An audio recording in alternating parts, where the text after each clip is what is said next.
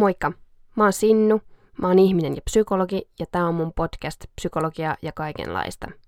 Tämä podcast on tarkoitettu kaikille meille uteliaille sieluille, jotka haluamme paremmin ymmärtää itseä ja toista ihmistä.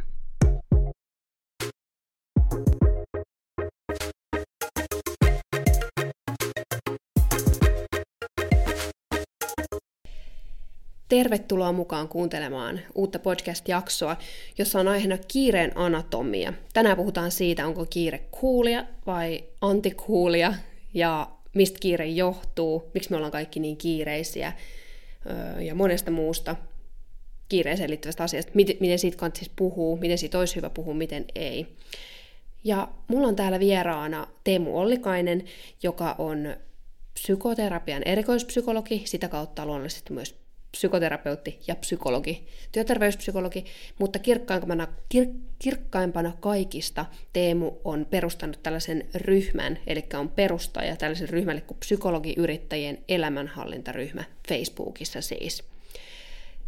Tervetuloa mukaan Teemu, ja haluaisit sä heti aloittaa kertomaan vähän, että mikä tämä ryhmä oikein on? No joo, Tosiaan tämä on tämmöinen valitettavasti vaan, vaan psykologiyrittäjille tarkoitettu ryhmä, mutta se, on, se, on, tota, se lähti, ää, samalla voi tietysti suositella, että kaikki muutkin kiireiset yrittäjät perustaa, perustaa tällaisia. Ja se lähti oikeastaan siitä ajatuksesta, että, että kun mä oon itse aika huono ajanhallinnassa ja elämänhallinnassa ja ylipäätään minkään hallinnassa, niin, niin tota, ja, ja sitten musta must vähän näytti siltä, että kun mä tunnen tosi paljon psykologeja, itse asiassa satoja psykologeja, koska mä oon ollut psykologiliitossa aikoinaan töissä ja sille hyvin verkostoitunut, niin musta näytti siltä, että kaikilla muillakin on vähän, vähän tota kiirettä ja hankalaa ja, ja, ja, ja, ja kaikki, kaikki jotenkin puhuu sitä samaa, että että et, et, ei, ei meinaa ehtiä ja kaikki kaatuu ja joutuu tekemään asioita kiireessä ja mitä tämä tekee minun vuorovaikutukselleni asiakastyössä ja tällaista. Ja sitten mä kysyin, työterveyspsykologeilla on myös oma Facebook-ryhmä ja mä kysyin siellä sitten, että no mitäs nyt sitten käsi sydämelle, että kun me käydään tuolla luennoimassa, ajanhallinnasta ja priorisoinnista ja, ja, ja, ja tämmöistä, tämmöisestä niin itsensä johtamisesta ja mitä näitä on näitä tällaisia ajan, ajan catchwordeja, mitkä, mitkä kiinnostaa, niin että miten toi oma elämänhallinta ja ajanhallinta sitten, että millä, millä keinoilla te käytännössä teette sitä ja sujuuko se. Ja sitten ja sit ne vastaukset oli aika hauskoja, koska siis no ensinnäkään työterveyspsykologit ei käytä mitään kauhean edistyneitä ajanhallintakeinoja. Et, et keltaiset muistilaput mainittiin aika monta kertaa, närästyslääkkeet mainittiin. Ja paperikalenteri, joku, joku Excelöi, joku oli kokeillut Trelloa, mutta mut se oli hyvin siis semmoista niin kuin, hyvin, hyvin semmoista käytännönläheistä ja, ja, ja niin kuin tässä ja nyt tapahtuvaa. Ja, ja, ja tota, mun mielestä se oli aika, aika jotenkin mielenkiintoista, että, että tosiaan ne, ne kenen pitäisi, pitäisi tietää, miten se tehdään, niin ei, ei sit sovella sitä omassa elämässään. Ja, ja, tota, ja sitten kun mä oon itse tässä nyt toiminut kokoaikaisena yrittäjänä kolmisen vuotta, niin, niin tota, ää, sitten tuolla yrittäjä- ammatinharjoittajaryhmissä kanssa niin jatkuvasti keskustelut pyörii, pyörii näiden asioiden ympärillä, että, että miten, miten tehdään sitä ja tätä ja miten te, miten te olette ratkaissut tämän ongelman. Ja, ja sitten päätin perustaa tämän, tämän ryhmän ihan vain sitä varten, että et, et ei puhuta pelkästään työelämänhallinnasta, vaan ylipäätään koko, kokonaiselämänhallinnasta. Ja, ja sitten oikeastaan tämä niin kiireen kampittaminen on ollut se semmoinen jatkuva teema Joo, ja mun, mun mielestä on ihan mahtavaa, että olet perustanut tämän ryhmän, ja siis mähän kuulun itsekin tähän ryhmään, ja jotenkin siellä on ollut tosi hyvä keskustelu, ja se on ehkä tuonut sen psykologista, voi ajatella, että ne on sitten osa sen hommansa, mekin työterveyspsykologeina niin, niin kuin toimitaan, niin jotenkin paljon ajanhallinnan kysymyksiä kaikki käsitellään, että et jotenkin se ryhmä on ehkä tuonut ihanalla lempeällä tavalla myös ilmi sen, että ilmiön, että suutaren lapsilla ei välttämättä ihan aina ole myöskään niitä kenkiä Joo, ja, siis se, ja se henki on ollut todella semmoinen salliva ja myötätuntoinen ja semmoinen, että ollaan ollaan, ollaan niin pystytty jakamaan sitten pahimpia mokiamme ja, ja, ja, ja sitä, että missä me epäonnistutaan kroonisesti aina. Ja, ja sitten ja sit se on semmoista, tulee paljon niitä sydämiä ja tämmöistä niin tsemppausta ja, ja, ja tällaista. Ja, ja, ja sitten ja sit se on niin kiva kuulla. Tässä ei tietenkään nyt voi, voi sanoa muiden kollegoiden nimiä, että ei, pilata heidän niin kuin ammatillista uskottavuutta ja prestiisiä, mutta, mutta kyllä siellä e-, eräskin semmoinen tunnettu luennoitsija sanoi, että hänen ajanhallintansa perustuu vain ja ainoastaan niin kuin yllättäviin peruutuksiin. mutta tota, mut, mut toisaalta se on myös niinku kiva huomata, että vaikka, vaikka ihmisillä on semmoinen olo, että, että, että välillä tulee niitä semmoisia kaikki kaatuu tyyppisiä ahdistuksia ja, ja, ja epäillään, kyseenalaistetaan itseä. Psykologithan on myös hirveän itsekriittisiä ja, ja tota, kyseenalaistetaan sitä, että pystynkö mä nyt esimerkiksi luennoimaan tällaisesta aiheesta, jossa mä itse olen ihan loistava siinä, mutta että on, on niin kuin, kaikki kuitenkin sit on vahvistanut sen, että, että kyllä, se, kyllä ne asiat kuitenkin hoituu, mutta, mutta sitten se on niin kuin mielenkiintoinen kysymys just, että tarviiko meidän stressata niin paljon niistä etukäteen ja pystyisikö sitä jotenkin, onko se edes, onko se, edes se oikea kysymys, että pystyykö kiirettä hallitsemaan tai, tai aikaa hallitsemaan vai, vai, vai kysytäänkö me niin vääriä kysymyksiä tavallaan. Mm. Mm. Mutta että sitä yhdessä ihmetellään. Niinpä, ehdottomasti ihmetellään. Sen takia mä halusinkin oikeastaan kysyä sinulta tähän heti alkuun tällaisen orientoivan kysymyksen, että milloin sä oot itse ollut viimeistä kiireinen ja miksi? Ja sitten toisaalta mua kiinnostaisi ihan hirveästi myös se, että milloin sä oot viimeksi esittänyt kiireistä ja miksi. Joo. No tähän ensimmäiseen on tosi helppo vastata, että mä oon ollut kiireinen. Tämä oli varmaan joku tämmöinen niin piilotajunta kuljettaa tyyppinen hetki, koska mä, mä tein tämmöisen virheellisen buukkauksen just ennen tätä, kun, kun mun piti olla tulossa tänne sun, sun podcast-vieraaksi, niin, niin sitten mulle tuli tekstiviesti, että oletko linjoilla, että me ollaan täällä Zoomissa. Äh, ja, ja se oli mulla kalenterissa ja se oli, oli mulla tiedossa, että tänään pidetään semmoinen pikapalaveri. Ja tota, mutta sitten tuossa autoa ajaessa sitten olin samalla, samalla Zoomissa ja jouduin pahoittelemaan ja, ja naureskelemaan sitä ja näin, että on, on ollut tuossa noin tunti sitten viimeksi sillä tavalla kiireinen, että se ei tuntunut miellyttävältä. Koskahan mä olisin viimeksi esittänyt kiireistä? Ähm, varmaan nyt ei, ei tule mieleen semmoista tiettyä tilannetta, koska mä, mä oon ollut tästä asiasta vähän silleen, mm, on kiinnittänyt huomiota siihen, että mä en, mä en oikein enää anna itselleni anteeksi sitä, että mä vetoaisin kiireeseen tai, tai jotenkin, että et mä oon ajatellut, että et täytyy olla niin kuin selkärankaa sanoa, että mä en halua tehdä tätä tai, tai että mä en ole kiinnostunut tästä tai että mä en jaksa. Että ei, ei vaan energiaa riitä, Et koska se, se kiirehän on tavallaan aika, aika usein silloin, kun ihmiset sanoo, että niillä on kiire, niin tekisi mieli kysyä, että, että että et onko, se, onko kyse, kyse kiireestä vai jostain muusta, että onko se vain jotenkin sosiaalisesti suotavaa sanoa, että on kiire. Niinpä mä oon ihan samaa mieltä ja jotenkin sosiaalisesti suotavaa ja toisaalta se, että se on myös aika yksinkertaistavaa ja sen taakse on helppo kätkeytyä. Mä oon itse asiassa itse ruvennut viime aikoina kiinnittämään tosi paljon huomioon siihen kiiresanaan ja kiinnitän aina huomioon, kun mä oon kirjoittamassa tai sanomassa kiiresanan, niin että miksi mä tavallaan, että mitä mä oikeasti haluan sanoa ja mitä mä oikeasti haluan viestiä ja mikä se mun tilanne ihan oikeasti on ja mistä se johtuu. Kaikkea tätä, mutta joka tapauksessa miettii aina, että mitä siellä kiiresanan taustalla itsellä henkilökohtaisesti on, niin kiinnittänyt, on kiinnittänyt tähän tosi paljon huomioon, koska mun mielestä kiire ei ole mitenkään hirveän siistiä. Tai siis ainakin se on jotenkin mun mielestä aika sisältö, ei, ei hirveän sisältörikas vastaus mihinkään kysymykseen. Joo, niin ja sitten tietenkään niin kuin omille, omille lapsille ei mielellään sano, että on kiire, että tota, et koska, koska lapsi ei ymmärräkään sitä. Että et siis kiireen käsitehän on ihan vieras lapsille. Ja, ja, tota, ja, ja mä luulen, että ne on myös ollut aika hyviä kouluttajia siinä. Mulla on, mulla on kaksi alakouluikäistä lasta ja, ja tota, ne, on, ne on kyllä tavallaan myös koulinut siihen, että kun noille ei kerran mene läpi se, että mulla on, on kiire, niin, niin sitten täytyy, täytyy keksiä jotain muita perusteluja. Tai sitten täytyy vaan lennossa priorisoida asioita, että aha, no en mä nyt sitten tehnytkään töitä, vaan mä rupean nyt sitten tota, leikkimään hevosta tai jotain, mikä onkin paljon, paljon oikeastaan mukavampaa. Aivan mainiota ja siis todellakin on mukavampaa.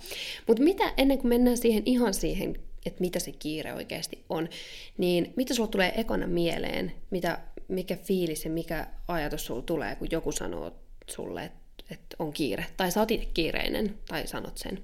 No, no toi on, ähm, no työterveystyössä, kun mä teen, mä teen työterveyspsykologina hommia osan, osan viikosta ja tapaan sitten yksilöasiakkaita ja, ja heistähän suurin osa on, on eriasteisesti työuupuneita, kaikki on stressaantuneita ja, ja, tota, ja, ja jos, jos se, jos se niin kuin jotenkin fokus on, on siinä, että et, et työmäärä on liiallinen tai, tai ää, työt valuu vapaa-ajalle tai tällaista, niin, niin mä rupean sitten vaan kyselemään, että mistä se johtuu ja että, että onko se, tuleeko se sieltä työpaikan rakenteista, että onko, siis koska aika usein se selitys on semmoinen, että, että aiemmin meitä oli kolme ja nyt mua on yksi ja, ja mä teen kolmen ihmisen työt ja no sitten se on aika selvää, että mistä se kiire tulee. Mutta mut sitten on myös, myös semmoisia, niin kuin, se voi tulla aika monesta asiasta ja se voi, tämmöinen niin monikanava kiire tavallaan,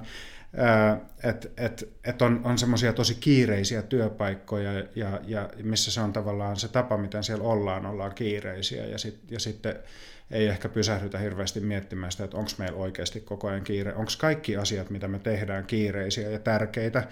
Et tota, et paljonhan puhutaan, puhutaan priorisoinnista, mutta, mutta ei, et esimiehet sanoo kehityskeskusteluissa, työntekijöille, että, että, niin kuin, että sä voit ihan hallita sitä sun omaa kalenteria ja ota, ota, ota vaan siitä vastuuta ja priorisoi niitä sun tehtäviä.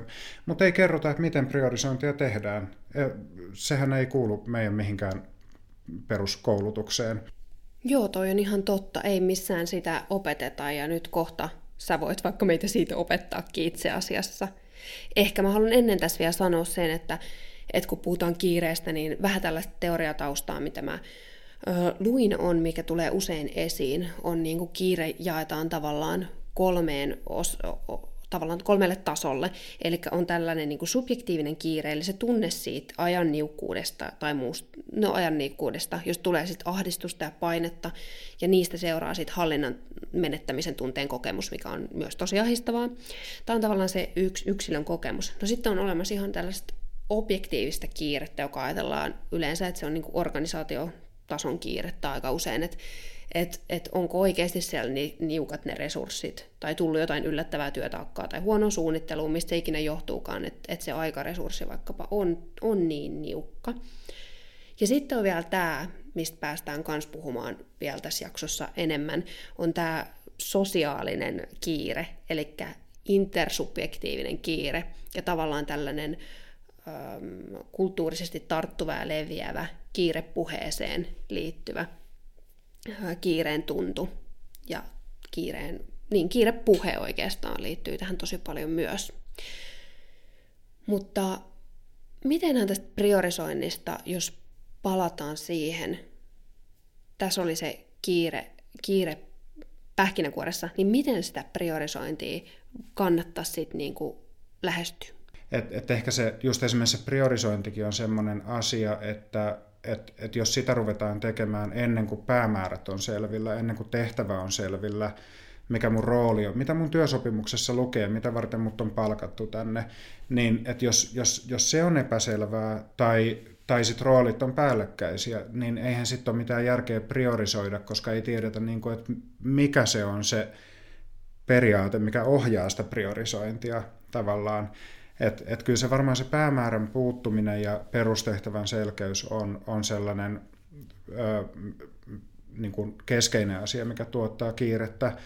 Ja sitten ja sit se käytännön asia, että ää, ei, ei ennakoida riittävästi. Et jotenkin ää, musta tuntuu, että et, et se on jotenkin, jotenkin tällaista, että miten me, että et kaikki, kaikki elämähän tapahtuu ajassa, me eletään ajassa, mutta sitten kun me laitetaan niitä yksittäisiä asioita sinne kalenteriin, niin me, me hahmotetaan se vähän eri tavalla siinä kalenterinäkymässä kuin elettynä elämänä. Ja, ja, ja niin kuin, että et me laitetaan deadlineja kalenteriin, ja, ja tietysti kaikki ajanhallintakouluttajat sanoo, että pitää palastella ja laittaa niin kuin niitä välivaiheita sinne ja missä kohtaa sä teet sitä ja näin. Mutta että se, se silti tuntuu erilaiselta elettynä sen, sen tietyn tehtävän tekeminen kuin sen niin kuin päämäärän saavuttaminen. Et mun, mun yksi suosikkisitaatti on siltä ää, elokuvaohjaaja Akira Kurosavalta, se, kun siltä oli kysytty nuoret käsikirjoittajat tuskaili käsikirjoittamisen kanssa.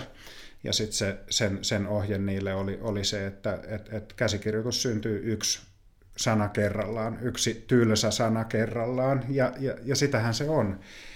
Mutta mut me, ei, me ei ehkä niin kuin, sillä hetkellä, kun me suunnitellaan meidän tekemisiä, me, me ollaan ikään kuin erilaisessa aikaperspektiivissä kuin, kuin silloin, kun me eletään sitä elämää. Ai vitsi, ihan tosi kiinnostava pointti ja tärkeä toi, että tavallaan asiat valmistuu yksi kerrallaan ja niin kuin sana kerrallaan ja, ja tota, niin, asiat valmistuu tekemällä, tekemällä ja ne on aika pieniä tekoisit, mitä oikeasti pitää priorisoida. Mitä muuta? Miten voi oppia priorisoimaan? Okei, okay. eli, eli ensin äh, täytyy kirkastaa itselle se, että, että, että kuka mä oon ja miksi mä, miksi mä oon. Jos nyt ajatellaan vaikka sitä yksittäistä työntekijää, että mikä mun, mikä mun työtehtäväni on, ja käydä se läpi sitten riittävän usein esimiehen ja työkavereiden kanssa, että mikä se mun roolini on. Että jos se on mahdollisimman selkeä, siinä on mahdollisimman vähän päällekkäisyyttä muiden tehtävien kanssa, niin sitten sit, sit se priorisointi on, on helpompaa. Ja tota, mm, jos, jos googlettaa prioritizing, niin sieltä, sieltä tulee, ja pistää kuvahakuun, niin sieltä tulee semmoinen kuvio, missä on toisella akselilla on urgency ja toisella on, on uh, importance, eli, eli et, ja, ja siitä, siitä saadaan tämmöinen nelikenttä, että, että on, että on asioita, jotka on eriasteisesti kiireellisiä ja eriasteisesti tärkeitä, ja, ja tietysti sitten pudotetaan aikana pois ne, mitkä ei ole kiireellisiä eikä tärkeitä. Mutta tässäkin, tässäkin on mun mielestä hyvä, hyvä huomata niin kuin se, että, että monet sellaiset asiat, jotka on kiireellisiä, niin me annetaan niille myös se tärkeyden tavallaan leima. Ja, ja, tota, ja sen, sen takia on, on aina hyvä kysyä nämä kaksi kysymystä, kun tulee uusi työtehtävä, että et, et onko täällä kiire ja onko tämä tärkeä. Ja sitten ää, mä itse asiassa, mulla oli asiakkaana yksi johtajatason ihminen, keneltä mä opin, hän oli erittäin hyvä priorisoimaan, se ei ollut se syy, miksi hän oli työterveyspsykologin vastaanotolla, mutta hänellä oli tämmöinen lista kysymyksiä, näiden lisäksi. Eli ensin se, että kun, kun tulee ikään kuin uusi, uusi työtehtävä tai, tai homma, mikä jonkun pitäisi hoitaa, niin ensin tulee nämä kysymykset, että onko tämä, kuin tärkeä tämä on ja miten kiireellinen tämä on. Ja sitten kolmas kysymys on se, että kuuluuko tämä mulle, niin kuin, että organisaation matriisin näkökulmasta kuuluuko tämä mulle, tai, tai sitten mun, mun tähänastisten tekemisten perusteella kuuluuko tämä mulle vai jollekin toiselle. Ja sitten ää, erittäin mielenkiintoinen kysymys, että keneltä se pyyntö tulee. Eli hänen esimerkissään, jos se pyyntö tuli ison maan maajohtajalta, niin hän otti sen hoitaakseen. Mutta jos se tuli sitten naapurihuoneen Kimmolta, joka yrittää päästä eroon niistä omista töistään, niin sitten hän oli paljon kriittisempi sen kanssa. Ja, sit, ja sitten, eli, eli nämä pari lisäkysymystä, että, että kuuluuko se mulle ja, ja, ää, ja, ja keneltä se tulee. Ja sitten mä itse lisäisin siihen vielä sit sellaisen, että haluanko mä tehdä sen, että, että, että tykkäänkö mä siitä, saanko mä siitä energiaa vai, vai kuluttaako se mun energiaa, koska, koska meidän täytyy saada tehdä mielekkäitä hommia, jotka, jotka, josta me saadaan, josta me innostutaan ja koska sitten me jaksetaan tehdä myös ne asiat, mistä me ei olla niin kauhean innostuneita. Siis joo, niinpä. Ja sitten justiin hyvä, kun nostit esiin tuon tavallaan niin kuin yksilöllisen tavalla itsetuntemuksen merkityksen myös sit tietyllä tavalla tässä kiireen hallinnassa. Ja ihan pakko suositella tähän väliin, koska siis mulla tuli tänä päivänä, kun tämä jakso nauhoitettiin, eli toukokuussa, niin mä julkaisin tänään jakson ei-sanomisesta ja kieltäytymisestä ja valintojen tekemisestä, minkä voi kuunnella tähän perään, jos tämä aine, aine kolahtaa päähän, ei vaan siis aihe kolahtaa, niin voi tota noin, kuunnella sitten sen ei-sanomisesta mun podcast-jakson, että miten kieltäytyy, koska se on myös tärkeä osata tässä, äh, tässä niin kuin, kun, kun aikoo niin kuin priorisoida juttuja, kun aikoo pistää stopin sille kiireelle esimerkiksi. Ja mä ajattelin, että psykologisesta näkökulmastahan tähän kiireeseen liittyy stressi tosi läheisesti, ja sitten jotenkin niin kuin fysiologinen reagointi siinä ja psykologinen reagointi siinä, siinä, siinä niin kuin stressitilanteessa, että ihminen niin kuin virittyy ja tulee valppaaksi ja sitten tulee se tavallaan kiireen kokemus ja tuntu. Mutta mutta mistä se johtuu, niin se, se on tosi kiinnostavaa, mikä, se, mikä siihen vaikuttaa. Että miksi meillä kaikilla, tavallaan se, mikä me, mikä me jotenkin tätä jaksoa mietittiinkin, että, että meidän aiheena on se, että miksi kaikilla on niin kiire, ja, tai ainakin näistä kiire. Mistä se, kuin, mistä se oikein johtuu? Miksi mä nauhoitan tästä podcastia tästä aiheesta, tai miksi sä perustit sen ryhmän? Tämä liittyy varmaan siihenkin ihan älyttömän moniulotteisia asioita. Jos mä yritän jotain, jotain niin kuin, siis kiire ja stressi ja uupumus, näähän liittyy vireystilan kohoamiseen. Silloin kun, silloin kun me tajutaan, että nyt tuli kiire, niin meidän vireystila kohoaa välittömästi, me keskushermosto aktivoituu ja meistä tulee joka tavalla ylivireitä. Se, se liittyy meidän sisäeritysjärjestelmään, aivoihin, mieleen, sykkeeseen, ihan kaikkeen. Ja sitten se, mikä, mikä on jännä juttu vireystiloissa, on se, että ne tarttuu ihan riippumatta siitä, että onko sulla itselläsi kiire, niin jos sä oot, jos sä oot ylivireän ihmisen kanssa samassa huoneessa, niin sun vireystila nousee, nämä synkronoituu.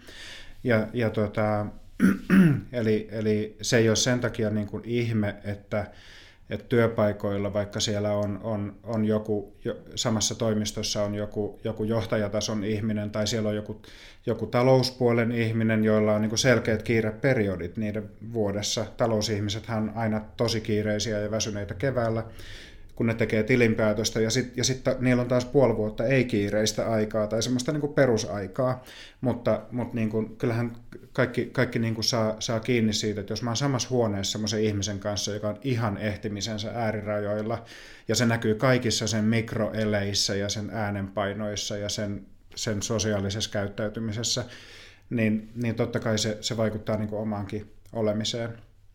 Ja itse asiassa niin kuin, että et tavallaan, että jos, jos mietitään tavallaan työterveysoppikirjan mukaan, lähdetään selvittää sitä, että miksi jossain organisaatiossa ihmiset uupuu, niin lähdetään ensin selvittää, että onko siellä ne rakenteet kunnossa, onko siellä johtaminen kunnossa, kommunikaatio, tiimien välinen yhteistyö, tällaisia asioita.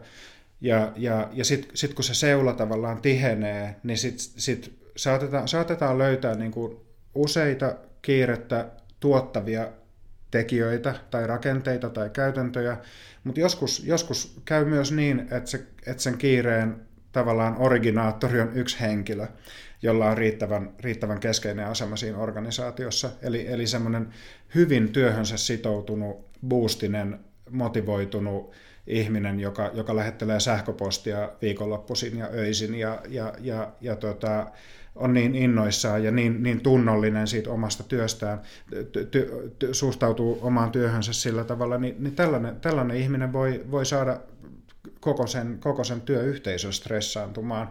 Ja, ja, ja oikeastaan se, se voi herättää monenlaisia tunteita, että, että kiirehän välittyy myös tunteina. Että se voi olla, se voi olla niin kuin pelon tunnetta, että et jos on, on pelko, että mä en ehdi tuohon junaan, niin, niin silloinhan, silloinhan kiire on pelon sävyttämää.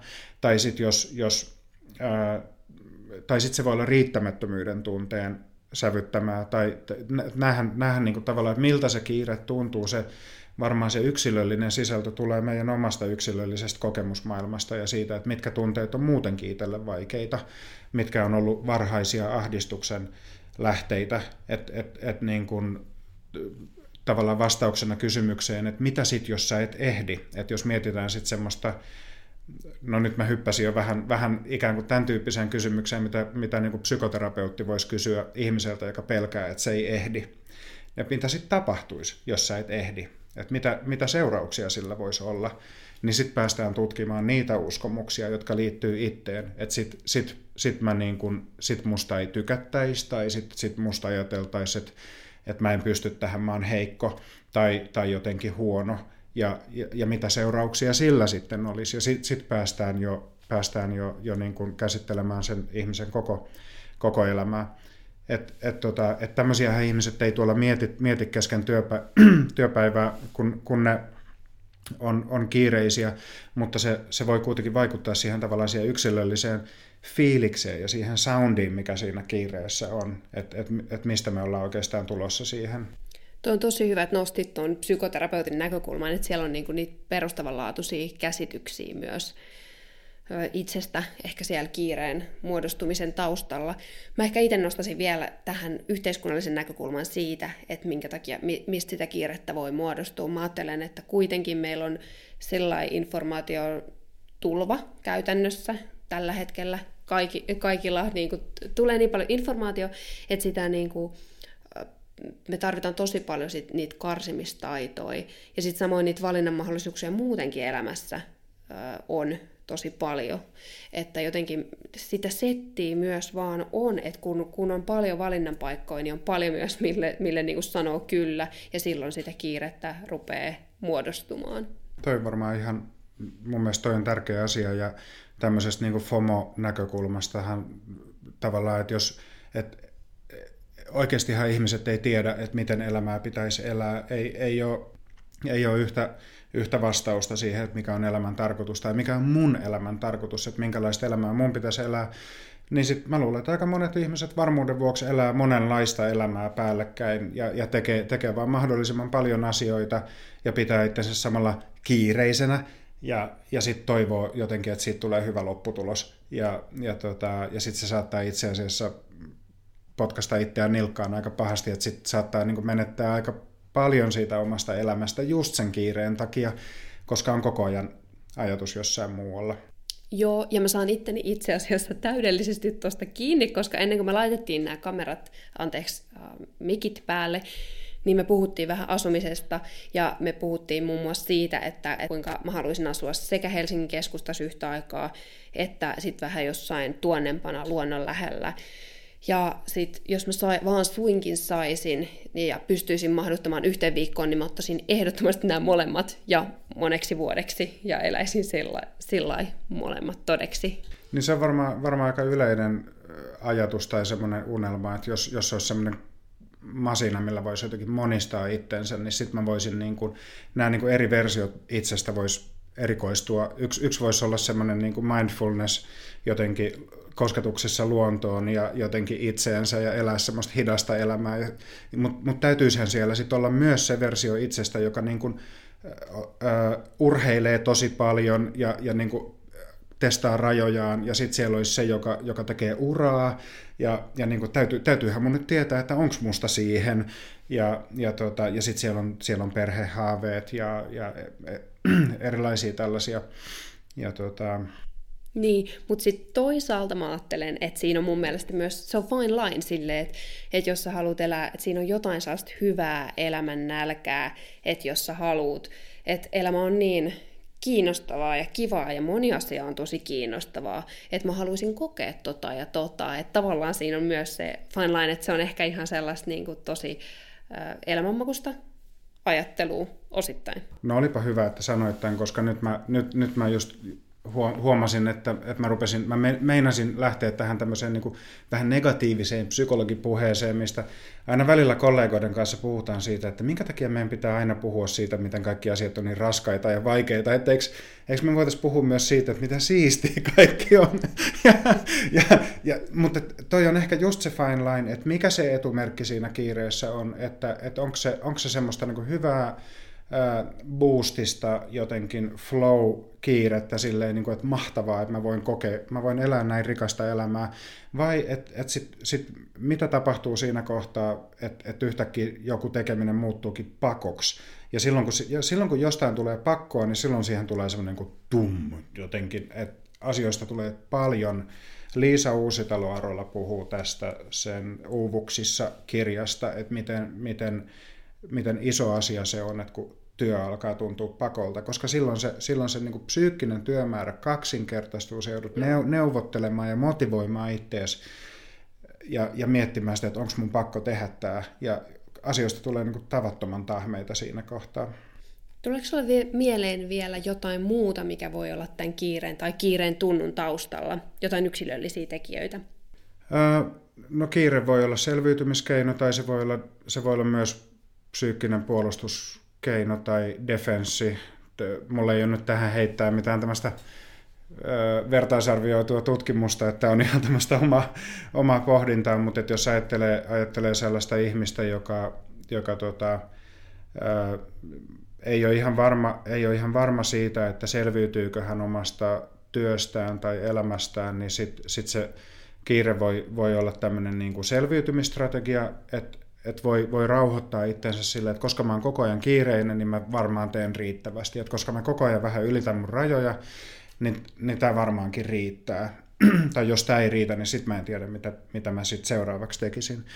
Tai sitten tuli mieleen myös, myös tosiaan tämmöinen, että, että voisiko se olla myös, myös sitä, että, että kun pitää itsensä tosi kiireisenä, niin ää, silloin pystyy kontrolloimaan oman mielensä tapahtumia aika paljon. että kun mieli on täynnä tudulistoja ja, ja deadlineja ja ja semmoista kiireen tuntua, niin, niin ei, ei vahingossakaan voi päästä käymään sillä tavalla, että olisi, olisi yhtäkkiä tyhjää aikaa, milloin, milloin täytyisi sitten istua, istua itsensä kanssa ja, ja kysyä, että mitäs mulla noin niin kuin muuten menee. Ja mä luulen, että no, mehän äänitetään tätä nyt tässä poikkeustila-aikana ja, ja tota, mä luulen, että tämä on ollut aika monelle semmoista, että kun ihmisille on yhtäkkiä tullut enemmän aikaa olla itsensä kanssa ja läheistensä kanssa, niin tämä voi olla, olla aika, aika mielenkiintoinen testi just tässä, että, että kun ää, ei pysty pitämään itseään kauhean kiireisenä. Ja ki, kiirehän liittyy sitten myös, niin kuin, että jos ajattelee vaikka työssä käyvää pariskuntaa, jolla on vaikka lapsia, niin heillä on tietynlainen suhdedynamiikka siinä heidän välillään ja, ja siinä on, on, voi olla tiettyjä valta-asetelmia ja ää, se niin kuin perinteinen mallihan, mikä itse asiassa elää mun mielestä edelleen aika voimakkaasti, on se, että, että, että niin kuin perheen niin kuin mies on se, se niin kuin provider ja breadwinner ja, ja, ja, sit, ja sitten, koska silloin se 20 prosenttia korkeampi palkka, mikä johtuu tästä rakenteellisesta syrjinnästä, niin, niin, tota, niin sitten sit sillä, sillä tavallaan pystytään sitten tavallaan oikeuttamaan myös se. Ehkä tämä oikeuttamisen tematiikka on aika keskeinen tässä kiireessä, että millä me niinku oikeutetaan ylipäätään asioita itsellemme, että mi, minkälaista priorisointia me tehdään ja mi, miten me oikeutetaan se. Ja, ja onhan se sitten niinku vielä, vielä siis keino tuntee itsensä tärkeäksi ja merkitykselliseksi. Eli siis päteminen. Pätemisen tarve. Niin. Siis niinpä, pätemisen tarve. Mutta pakko tuoda tässä esiin, että onhan siinä samalla myös se tosi terve tuotteliaisuuden tarve tietyllä tavalla. Joo, joo, joo. Mutta, Hyvä. Mut... Ihan, maht- ihan mahtavaa, kun sä tuottaa niin plus, plusmerkkisen. mä, mä voin hoitaa tämän negistely ja sä voit sitten... Paha, ehkä... paha poliisi, hyvä poliisi. niin, kyllä vasta, vastavoimat tässä. Tota, noin, joo. Mutta ehkä tämä mun oma, ehkä se kiire ei ole sitä niin kuin positiivista, että sitten se ei ole enää kiirettä, vaan se jotain, jotain niin kuin muuta. Mutta joo. Niin, että ehkä semmoisena normalisoivana asiana voisi olla se, että kyllä välillä pitääkin olla kiire. Ja, ja niin kuin, silloin kun puhutaan työstä, helposti, helposti kun työterveysihmiset avaa suunsa ja rupeaa puhumaan työstä, ne rupeaa käyttää semmoisia termejä kuin kuormitustekijä, mikä kuulostaa jo jotenkin aika lannistavalta ihan sananakin, mutta, mutta sitten taas jos sitä vähän normalisoidaan, niin kyllähän työn pitääkin kuormittaa. Meidän pitää olla väsyneitä työpäivän jälkeen, se, on, se olisi tosi outoa, jos me ei oltaisi väsyneitä, ja välillä pitää olla kiire, kunhan muistetaan sitten se, että välillä pitäisi olla ei-kiire, ja, ja aikaa, aikaa miettiä ja suunnitella, ja, ja, ja tä, tässähän niin, kuin, niin ehkä, ehkä nyt se, semmoinen aika ilme, ilme, ilmiselvä asia kiireistä, että se on se molempiin, molempiin suuntiin ää, alkaa ruokkia itseään, että mitä paremmin niin kuin suunnittelee tekemisiä ja ennakoi asioita, niin sitten ei oikeastaan joudukaan kokemaan sitä kiirettä. Ja sitten taas jotkut ihmiset on niin kiireisiä, hyvin monet ihmiset on niin kiireisiä, ettei ne suunnittele tekemisiä, koska ne, ei, ne sanoo, että ei mulla aikaa suunnitella, ei mulla aikaa miettiä mun työtä tai prioriteetteja, mä vaan teen. Ja eli, eli silloin he itse ylläpitää sitä ongelmaa. Ja, ja silloin ää, se, on, se on mun mielestä semmoinen tila, mä oon itsekin ollut semmoisessa tilassa ja mä tiedän, että, että jollain tietoisuuden tasolla mä ymmärrän, että tässä ei ole mitään järkeä, mutta silloin mä tar- olisin tarvinnut jonkun tosi auktoriteetin sanomaan, että nyt seis ja että et nyt, nyt tyhjennetään kalenteri ja nyt, nyt niin kuin ensin, ensin rauhoitut ja nyt, nyt ruvetaan sitten miettimään sun työtä, että et, et kun seuraa vierestä, että eihän tuossa päätä eikä häntää. Löytyykö se auktoriteetti? Mm, joo, tota, no joo, se, kyllä se tä, tälleen niin kuin vähän tämmöisessä Siberia opettaa hengessä, että et, tota, olen, olen kokenut työuupumuksen ja, ja tota, itse ja nykyään juttelen sit muiden työuupuneiden kanssa. Se oli, se oli sivistävä kokemus. Uskon, aivan varmasti todella. Nimenomaan sivistävä kokemus. Mutta tota noin, joo, hei, mä haluaisin vähän puhua siitä kiirepuheesta, mutta ennen kuin mennään siihen, että kannattaa kiireestä puhua ja miten siitä kannattaa puhua, niin mä haluaisin, että kaikki, että me käsiteltäisiin nyt se asia, että kaikki kuulijat tietäis ja mekin tiedettäis, että onko kuulija vai antikuulija olla kiireinen. Mitä mieltä sä oot? Eli nyt me kerrotaan ihmisille, että mikä on cool. Joo. Okei. Tietyissä piireissä varmaan edelleen on. Mä ajattelen, että koska kiireestä tuli coolia, että et milloin, mistä lähtien kiire on ollut cool.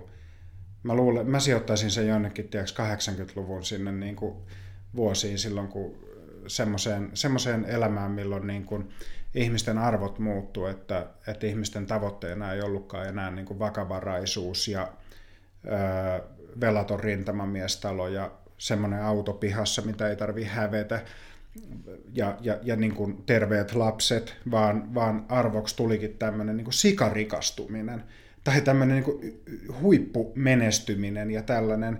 Ja sitten ää, ja siihen liittyi se kiire, että oli niin kuin, eks, eks niin kuin, jollain ihmisillä oli niin useampi rannekello kädessä sille 80-luvulla, että siinä oli New Yorkin aikaa ja oh Tokion God. aikaa. Ja mä en tiedä, onko tämä vain joku, joku, joku kuva, mikä on piirtynyt jostain leffasta, mutta, mutta tota, ja, sit, ja sitten, sitten kun, kun sekään, ja, ja siis tav- tavallaan myös voi miettiä niin kuin sitä, että mikä kaikki ruokkii tämmöistä niin kuin, Sitähän sanotaan, että, että media ruokkii riittämättömyyden tunteita, ja, ja sitten samaan aikaan, samaan aikaan me saadaan niin todella puoleensa vetäviä tämmöisiä niin huipputarinoita siitä, että, että miten, miten joku ihminen on, ollut tosi, tosi sinnikäs ja periksi antamaton, ja sitten siitä on tullut todella hyvä jossain. Ja tämä Tämä oli mun mielestä itse asiassa, mä tein, mä olin silloin Turun kriisikeskuksessa töissä 2005 ehkä, me tehtiin yhteistyötä sen alueen lukioiden kanssa ja silloin mä muistan, että yhden lukion rehtori sanoi, että nyt on tapahtunut semmoinen muutos. Tämä oli muuten sama aikaan varmaan, kun Idols rupesi pyörimään telkkarissa.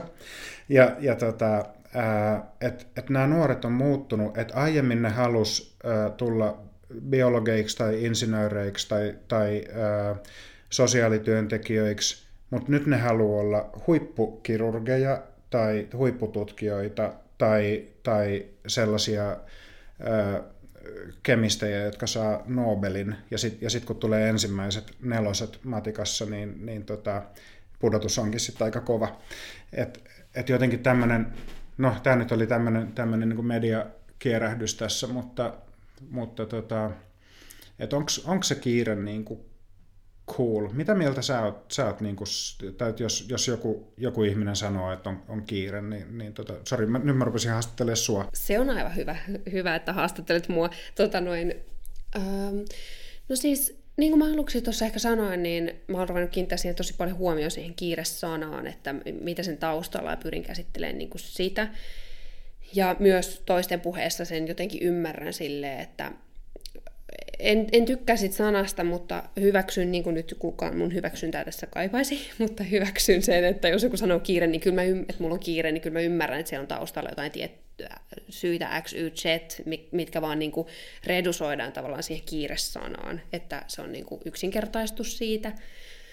Mutta onko se sitten cool? Musta tuntuu, että enemmän niin kuin melkein omissa piireissä, missä nyt pyörin tuolla kaikissa piireissä, niin, niin enemmän se on jopa silleen, että se ei-kiireys on niinku coolia, näyttäisi olevan. Että se on jopa sellaista niinku tavoiteltavaa. Että joskus, niin, no joo, ehkä niinku, Eh, ehkä joku joskus, jos mä oon kertonut vaikka, että mä teen tätä podcastia, mä teen tätä iltaisin ja omalla ajalla ilmaiseksi ja kaikkea, niin sit joku voi olla silleen, niin kuin, että mä, mä oon joskus törmännyt tähän tilanteeseen, että sit joku rupeaa selittämään, kun itse kertoo, mitä kaikkea tekee elämässä, niin jotenkin silleen myös, niin, että, mulla, että, että mä taas tykkään vaan niin vapaa-ajalla olla ja ei mitään työasioita, ja mä haluan niin kuin, vaan levätä ja kehittää itteeni ja chillaa, ja niin kuin, jotenkin se, mä, niin kuin korostaa sitä, miten itse ei ole kiireen. Mä en tiedä, saat se kiinni tästä, mutta niin kuin, mä oon huomannut tollaista tendenssiä myös ehkä aika paljon. Ja tota, no siis lähtökohta mulla on kyllä ajatus siinä, että aina niin kuin se laatu korvaa jotenkin sellaisen määrän ja soheltamisen ja tekemisen ja menemisen ja lepo on hyvästä ja kiire, no kiire on hyvästä kanssa. Vaikea kysymys, että onko se cool. Mutta joo, saat se kiinni mitä, tossa, mitä mä hain takaa. Niin, että siitä, siitä, on tullut, siitä on tullut ehkä nykyajan luksusta, että, että joku voi sanoa, että, että mulle ei ole kiire. Ja sitten mm. ja sit semmoinen tietäväinen katse siihen perään, mutta, mutta tota, ja, ja, ja siis joo, joo, mä tunnistan jotenkin sen saman, samantyyppisen tilanteen, tai, tai mulla tuli tosta mieleen ne tilanteet, missä, missä niin kun, mä, mä tutustun johonkin ihmiseen ja sitten se kysyy multa, että mitä mä teen, ja sitten mä yritän niin kun jotenkin parissa hengenvedossa kertoa, mitä mä teen, kun mä, mä tykkään tehdä monta asiaa. Mä, mä kyllästyn aika nopeasti ja mä oon kiinnostunut kaikesta. Ja, ja sitten sit kun mä, se tarkoittaa sitä, että sit kun mä kerron, mitä mä teen, niin, niin se on semmoinen aika pitkä lista. Ja sitten ja sit se ihminen katsoo mua silleen haavi auki, että miten sä jaksat, miten sä ehit tehdä ton kaiken. Ja mä, mm. en mä tiedä, miten mä nukun ihan normaalisti ja vietän vapaa-aikaa. Ja sitten mä, sit mä ripottelen sen mun käytettävissä olevan ajan näihin aika moneen asiaan. Ja, ja tota, jotenkin se vaan toimii, mä tykkään siitä. Mulle se on, se on niin kuin, nyt tulee hieno sana, egosyntoonista, eli, eli niin kuin oman, oman mielen niin kuin synt, syntoniassa, niin kuin sopusoinnussa oman, oman minuuden kanssa, että et, et toisille ihmisille sopii se, että ne on, ne on niin kuin, tekee, tekee yhtä asiaa keskittyneesti tai, tai että niillä on niin kuin, kolme, kolme pääjuttua niiden elämässä, mitkä on niille merkityksellä, ja sitten sit ne tekee niitä.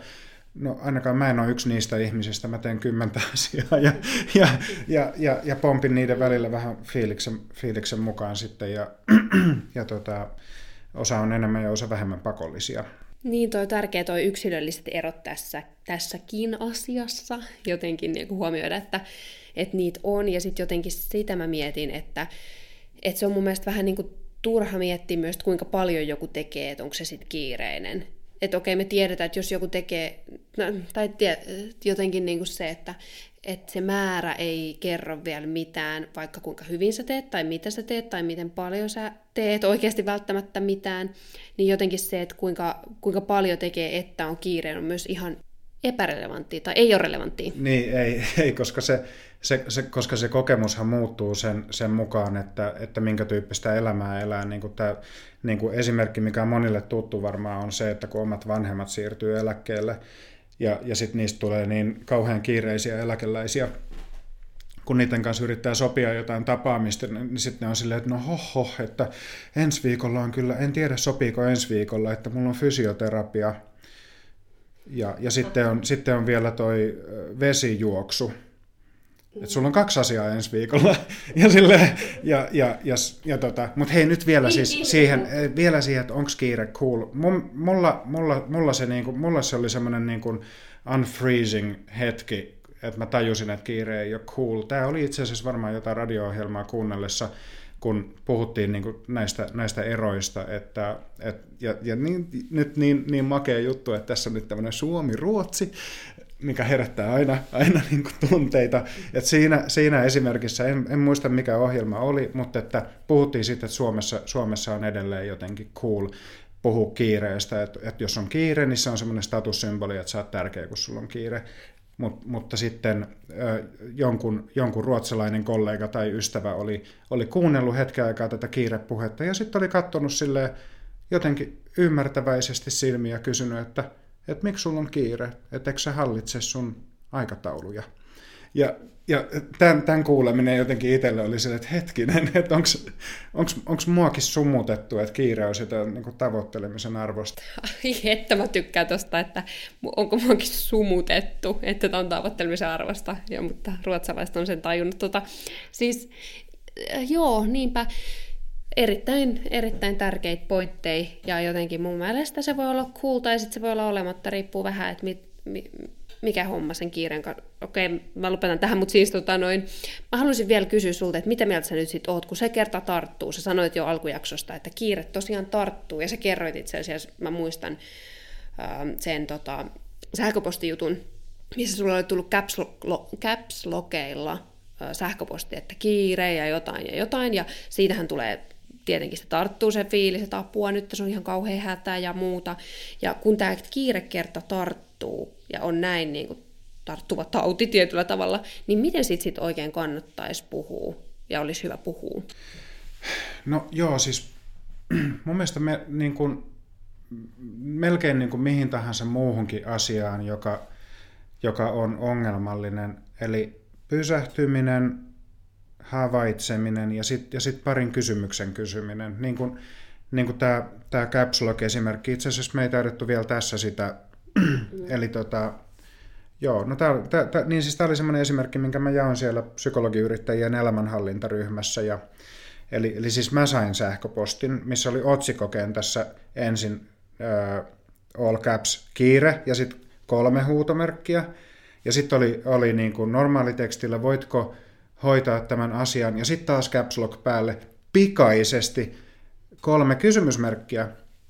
Ja, ja, ja niin kuin kaikki tietää, että kun saa tämmöisen viestin, niin, niin, niin välittömästi niin kuin valpastuu jotenkin, että, että nyt, on, nyt, on, nyt, on, nyt on tapahtunut jotain tai nyt on jotain tosi.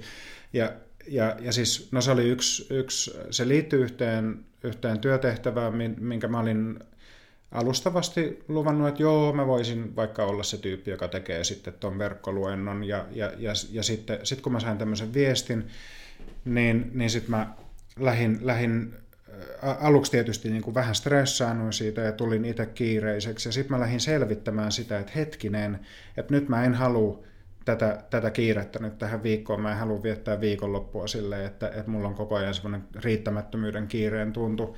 Ja, ja sitten mä, mä lähdin selvittämään sitä, että miten kiire tällä on. Ja, ja sitten kävi ilmi, että oikeastaan ihminen, joka oli lähettänyt sen viesti, ei ollut töissä, vaan hän oli Italiassa tai jossain. Ja, tota, ja, ja, ja sitten hän oli siirtänyt sen toiselle ihmiselle. Ja kaikki oli vaan niin siirtänyt tätä kiireistä viestiä tavallaan eteenpäin. Ja sitten loppujen lopuksi mä soitin sen toimeksiantajan muistaakseni henkilöstöjohtajalle ja kysyin, että anteeksi, että mun on pakko soittaa nyt sulle, olet varmaan kiireinen, mutta mä voisin kysyä, haluaisin vaan, vaan tietää, että mihin mennessä tämä pitäisi olla, olla tehty. Ja sitten hän vastasi, että ei, ei tässä nyt hevosen sellaisessa olla, että, että jos kuun loppuun mennessä vaikka. Niin. Ja, ja tota, eli se oli vaan niin kuin, se sähköpostiviesti oli kiireessä kirjoitettu, ja itse asiassa kenelläkään ei ollut kiire sitten kun, sen, sit kun, sit kun sen asian selvitti. Että sitten kaikilla oli ihan hyvin aikaa. Joo. Eli tämä oli vain niinku tämmöinen opettavainen esimerkki siitä, että sitten sit kun tulee, tulee niinku tämmöinen tilanne, niin sitten kannattaa vaan hengittää ja, ja istua alas ja, ja, ja kysyä, että onko tällä kiire, että mihin tämä sijoittuu siinä niinku urgency, importance, nelikentässä tämä asia, ja sitä ei voi tietää ennen kuin, ennen kuin sen on selvittänyt. Ja deadlineithan on monesti varmuuden vuoksi vähän etukäteen annettu, että et sit, Tämä on, esimerkiksi monilla freelancereilla, yrittäjillä, jotka, jotka, tekee niin kuin, jotka toimii alihankkijoina siis julkisille organisaatioille ja muille, että sieltä tulee tietty deadline, mutta mut, mut sitten jos, sit jos tapahtuu jotain ja, ja, ja tuleekin kiire sen asian kanssa ja sitten lähtee soittamaan sinne, että pitääkö tämän ihan oikeasti olla 14.5. valmis, niin sitten sieltä tulee, että ei se itse asiassa tule ennen elokuuta. Että Just näin, ja siis oikeastaan, ja jotenkin toi, että toi oli tärkeä, mitä nostit, että sit kun tulee se kiireen tuntu, ettei me sekaisin se tavallaan kuinka urgent ja important se on, vaan että ne on niinku kaksi eri asiaa tietyllä tavalla, tai siis onkin. Ja itse asiassa tästä on monet kirjoittanut varmasti, mutta mitä viimeksi luin oli toi Hans Roslingin, niin se factfulnessista, justiin tästä kiirevaistosta, oliko se vaisto, mutta joka tapauksessa niin siitä, että kun meillä tulee se reaktio, meillä tulee tosi monen, muu, muu, monen asiaan fiilis siitä, monesta asiasta, että tässä, tällä olisi jotenkin tosi kiire, vaikka se ei pidä paikkaansa niin jotenkin tavallaan, että oppii tunnistamaan sen tilanteen, että koska mulla vaan tulee se fiilis ja koska tämä on oikeasti kiire tällä asialla, niin olisi tosi tärkeää. Ja sitten samoin toisaalta, jos se tehtävä taas on niin kuin tärkeä, merkityks, kriittinen, niin silloin taas meidän pitäisi varsinkin pysähtyä siihen, että nyt mä just toi hengitän, teen tämän rauhallisesti. Just tämä kollegamme Karle Lagerstam piti sellaisen niin kuin luennon yrityksessä, jossa työskentelemme, niin, niin siitä niin kuin tavallaan kriisin keskellä toimimisesta ja näin, niin sitten siinä just hän, hänkin puhui siitä, että, että kuinka esim. just nämä pommin purkaa, että ketkä tekee tällaista tosi niin kuin kriittistä työtä, niin siinä tai niin kuin äärimmäisen kriittistä työtä, niin siinä tärkeintä on just nämä kohdat ja tehtävät tehdä niin kuin korostuneen, äärimmäisen rauhallisesti ja tavallaan rauhoittaa se oma mieli ja keho siihen tehtävään. Ja sitten myös tehdä ne kriittiset tehtävät tosi rauhallisesti. Eli vaikka kiire provosoi sitä kiirettä myös siinä tekemisessä, niin sitä vastaan pitäisi tietyllä tavalla taistella, että saa tehtyä ö, asiat omalla maksimaalisella niin kuin, kyvykkyydellä ja sitten toisaalta niin, tarkkuudella ja keskittymisellä. Kyllä, joo, toi on, toi on tosi, tosi tärkeä ohje, että se on myös, myös niin kuin jotain samantyyppistä ohjetta on kuullut ihmisiltä, jotka, jotka työskentelee esimerkiksi lastensuojelussa, joka on, on psyykkisesti erittäin kuormittavaa työtä ja silloin kun yksi, yksi ohje oli sellainen, että silloin kun tulee linjoja pitkin, sä kuulet puhelimessa tämmöisen jonkun oikein tunteisiin käyvän, oikein oikein sellaisen, sellaisen keissin, mihin tekisi heti mieli tarttua ja ruveta toimimaan, niin erityisesti silloin pitäisi, pitäisi sitten, sitten kun on lopettanut sen puhelun, mennä kahvihuoneeseen ja keittää itselleen iso kuppi kahvia, laittaa siihen paljon maitoa ja paljon sokeria ja juoda se kaikessa rauhassa ja sen jälkeen miettii, että et, et niin kun, et, koska sitten jos lähdetään vastaamaan siihen kiire, Näillähän on, on, on siis myös niin erilliset järjestelmät, että meillä on, on tavallaan aivoissakin eri välittäjäaineiden dominoimia, meillä on, on rauhoittumisjärjestelmä, meillä on haluamisjärjestelmä ja sitten meillä on stressi- ja uhkajärjestelmä. Ja, ja kiire tietysti niin kuin liittyy tähän, tähän stressi- ja uhkajärjestelmään ja, ja tota, se, että minkä takia, minkä takia tämä asia on, on niin kuin terveyden tärkeä ja ehkä, ehkä elintärkeäkin on se, että, että kyllä kaikki varmaan siis, jos miettii sitä, että jos mä vietän suurimman osan elämästäni stressiuhkajärjestelmän piirissä ja, ja tulee, tulee vähemmän, vähemmän sitten sitä rauhoittumista, niin mitä se, mitä se niin kuin ennemmin tai myöhemmin tekee omalle mielelle ja omalle keholle. Siis kyllä, joo, just näin. Et kiireen kampittamisessa varmaan, olisiko se, se semmoinen niin uskaltaminen jotenkin, että olisi riittävästi sille jotenkin joku, joku ruumiin osa tähän ja niin kuin, niin kuin istuu, istuu alas ja sanoo, sanoo että, että mietitään nyt vähän, että onko tämä nyt oikeastaan niin kuin semmoinen, että ruvetaanko me nyt hötkyilemään tämän asian kanssa vai, vai, vai mietitäänkö me, että lähdetäänkö me ollenkaan tähän. Ei vitsi, tämä on ihan superhyvä loppukiteytys, koska meidän pitää ruveta pikkuhiljaa lopettelemaan, niin tämä rohkeus mun mielestä kiteyttää tosi hyvin tämän kiireen anatomian myös, tai siis kiireen taklaamisen, että et, et miten sitä taklata, niin rohkeus sanoa ei, rohkeus hengittää, rohkeus sanoa, tehdä niitä juttuja, mistä nauttii esimerkiksi, mitä vielä? Niin, niin rohkeutta nähdä niin kuin se se, se tarve, että ne on, että, että tavallaan erottaa se inhimillinen tarve siitä todellisesta objektiivisesta kiireestä. Että, että varsinkin silloin, kun se kiire, kiire tulee puheeksi siinä vuorovaikutuksessa, että silloinhan se, siinä on aina kaksi ihmistä ja sillä toisella ihmisellä on joku, silloin joku, joku todellinen tarve, mutta silloin myös joku, joku emotionaalinen tai sosiaalinen tarve, mikä tarttuu. Ja sitten ja sit voi miettiä, että vastaanko mä tähän tarpeeseen, että mut, ja sitä, tätähän ei voi tehdä ennen kuin tunnistaa sen imun, mikä on siinä vuorovaikutuksessa. Että et, et, et sitten kun tunnistaa sen, että nyt mua vedetään johonkin, niin, niin, niin sitten sit kun tulee siitä tietoiseksi, niin sitten sit se tulee mahdolliseksi kysyä, että hyppäänkö mä tähän, tähän virtaan mukaan vai, vai, vai, vai onko mä sitten siinä kohtaa, että pokkana, että et, et, et mietitään nyt ensin. Joo, niinpä. Hei, kiitos ihan super paljon Teemu sulle tästä tosi mielenkiintoisesta ja hauskasta keskustelusta. Ja laittakaa tosi, toki kuuntelijat mulle jotain palautetta, että Sinnusofia, niin mun instassa, Sinnusofia on siis se nikki, mä en tiedä miksi mä sanon ton at tuohon aina, anyway, niin sinne, voiko sulle Teemu laittaa jossain palautetta? Öö, jossain, joo, itse asiassa mä muutin mun insta tämän olemukseni just ammatilliseksi tässä, mutta se, se löytyy sieltä varmaan psykologi Teemu Ollikainen nimellä tai jotain yhtä innovatiivista, tai psy, psyllikainen se taitaa olla, niin, tota, niin, niin vaikka sitä kautta. Ja kiitos, kiitos tosi paljon tästä ja mä on, on sun, sun podcastin ihan faneja ja, ja, ja tota, mun mielestä tämä oli, oli tosi hyvä, että sä tartuit tähän aiheeseen, koska tästä pitäisi puhua pitäisi puhua enemmän ja sitä pitäisi miettiä enemmän. Ja, ja, tota, ja sanotaanko me nyt sitten vielä lopuksi, että se ei ole että onko se cool sekin? se on tämä su, suuri, suuri, suuri paljastus tässä. Että, niin. Ei ole cool. Ei ole cool, eikä hot. Ei todellakaan, se on vaan ihan lol. No niin. Hei, tota noin. Oikein paljon rohkeutta kaikille ja ihanaa illan tai päivän tai yön, whatever, jatkoa.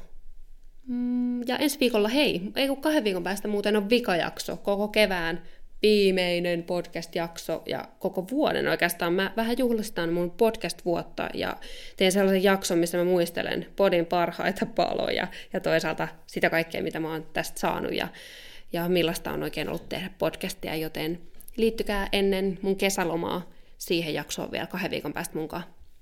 Moikka!